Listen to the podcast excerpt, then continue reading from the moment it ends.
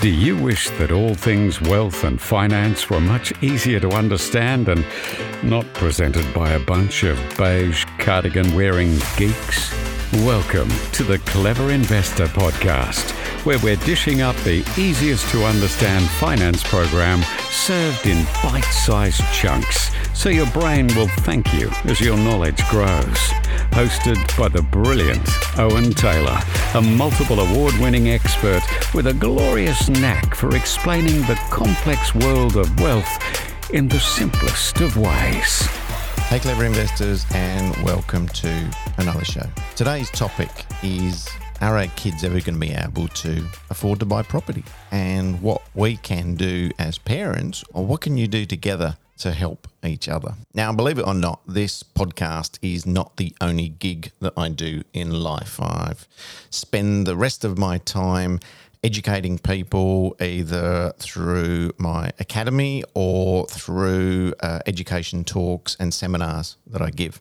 And one of the talks that I give is um, actually entitled Helping Your Kids into the Property Market. And what we do is we examine how parents can assist their offspring in getting into property, whether it's buying an investment property or whether it's buying something to live. I have a 18 year old son, and without bragging, I can say that he probably knows more about the property market and investing than most 40 year olds.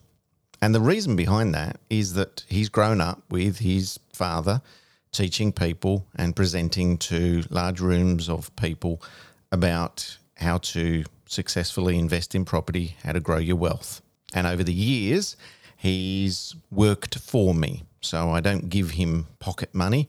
He's always had to earn his money. Now, that was something that I was taught by my parents, and it's, it's the way that I wanted to raise him as well to give him a value of money rather than just giving him pocket money for doing nothing. And one of his jobs used to be when I was presenting, he would be my assistant for the evening. So that meant that he would sit at the back of the room and listen to what I'm saying. And I think I did the right thing because uh, as soon as he turned 18, he actually sat me down and said, Right, Dad, how can I buy a property? When can I do it? How does it actually work? Now, he left school last year, finished his HSC. He's now working in the chosen, his own chosen career. He's a, he's a photographer and cinematographer.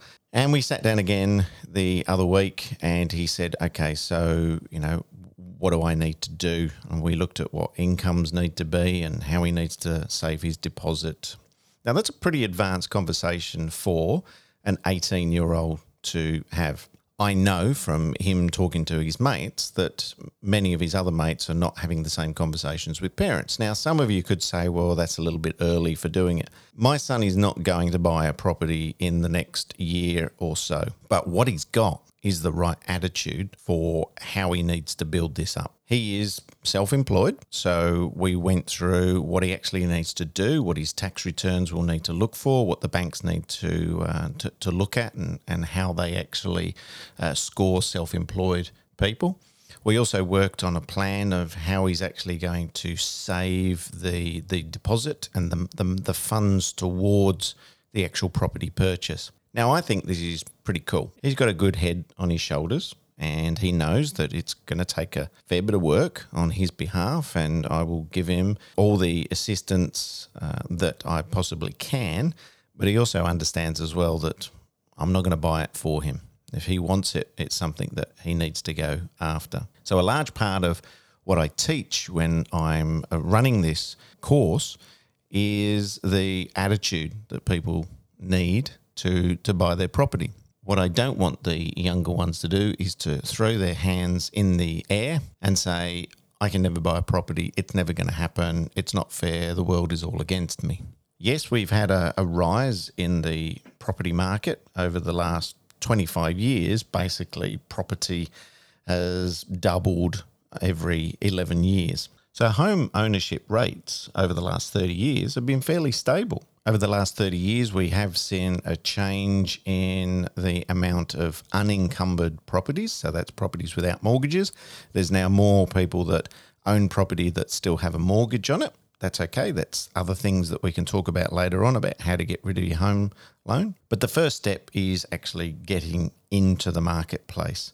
So I'm going to quickly go through and debunk some of the myths. Now, one of the myths is that you have to have a 20% deposit to buy a property and to buy your first property. And that's not true. So in 1965, lender's mortgage insurance was invented, and I had a whole show on lender's mortgage insurance. So don't ever, ever be scared of paying lender's mortgage insurance, whether it's for an investment property or whether it's for your first property as well. Don't let that hold you back. Don't be bitter and twisted about paying it. It's a wonderful tool for to help us to get into the property market. Now, myth number two is, and I hear this a lot, that buying property was so much easier in my parents' or my grandparents' days, and I'm never going to be able to afford it. So that's people just taking a victim mentality, saying, oh, it's never going to happen for me.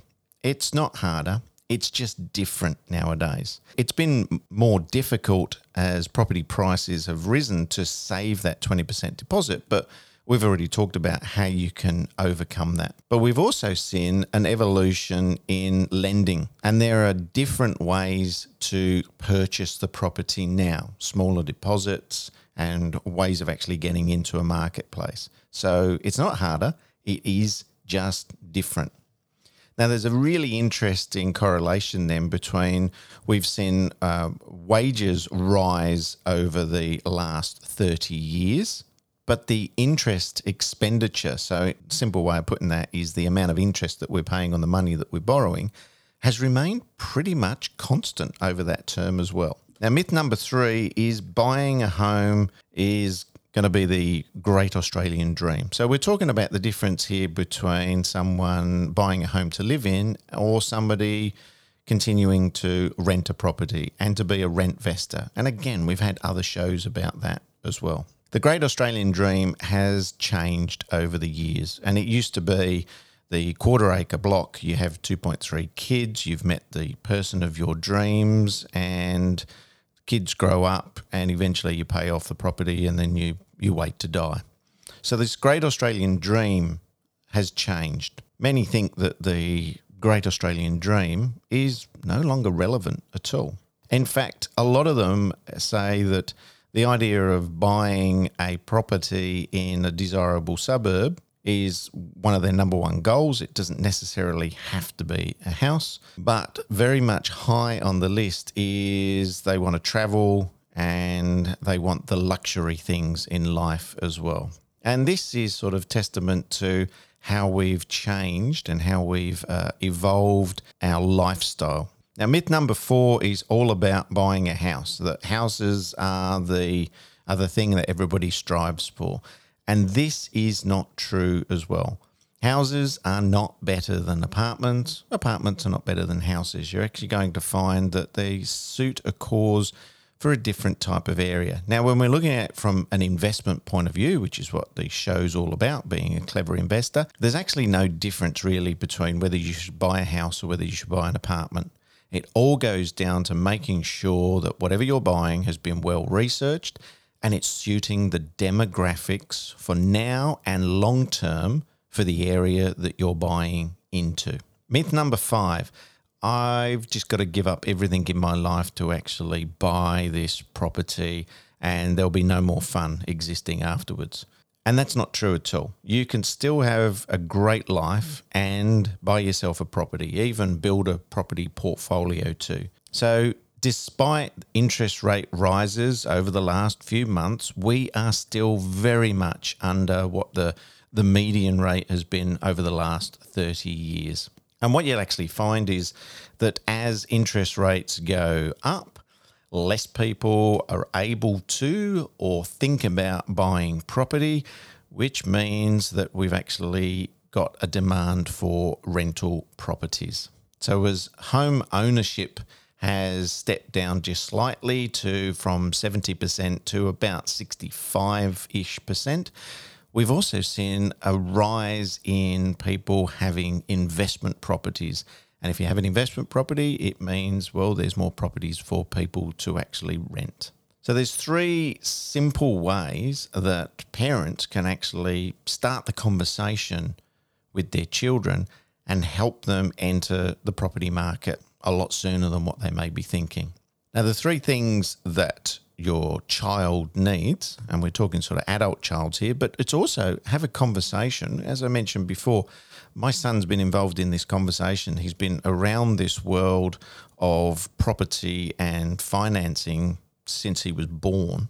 And so he understands the terms. He understands sort of all this big adult talk that's been around him for so many years. So the number one thing is the mindset, which is certainly something that I think my son has because he's he's growing up around it. So having the right mindset, not being a victim and thinking, woe is me, I'm never going to get into the market. Now, the next thing is, and what my son will be working on then, is the deposit. So getting the money together, how to allocate it. We did a show on budgeting as well. Uh, I'm going to do another one soon on a very simple budgeting technique and getting that deposit together. And the last thing that you need is then the ability to be able to borrow the money. So we're looking at how can we borrow money from a bank, building society, credit union? What things are they looking for? You know, uh, where's your income coming from? How much and where are you actually spending all of that to? Now, one way that parents have helped children over the years with buying property is to put their hand in their own pocket and to help them with the deposit. And that's fantastic if you're able to do it. We see nowadays that the bank of mum and dad, it's, uh, it's, we're told that it's the ninth largest source of uh, residential property lending uh, in Australia. And where we get the figures from from that is is that parents are sort of averaging, you know, gifting their children around about $90,000 to go to their, their property purchase. Now, that may not be viable for you, it's or it might be something that um, you just don't want to do. The other way that you can help your child then, or children, is being a guarantor. And there's two types of guarantors. And again, we did a show on this as well. So there's security guarantor or servicing guarantor. Now, a servicing guarantor means that you are saying to the bank, look, my child doesn't earn enough money to make the full repayment. I will be putting some money towards the repayment. Now, that's not a very common um, type of guarantor. The most common t- type of guarantor that parents do uh, with their children is a security guarantor. So, offering another property as security, which is atypically the family home, but it can be an investment property. Now, this type of lending is generally called family guarantee. So you're guaranteeing some security and that's what banks really love is they don't care too much about the actual property, they care about the security. So you're offering to the bank, look, I've got a million dollar home. I only owe 500,000 on it. And so, you know, my child wants to buy this $500,000 property here. And we're giving the bank essentially $1.5 million of total security.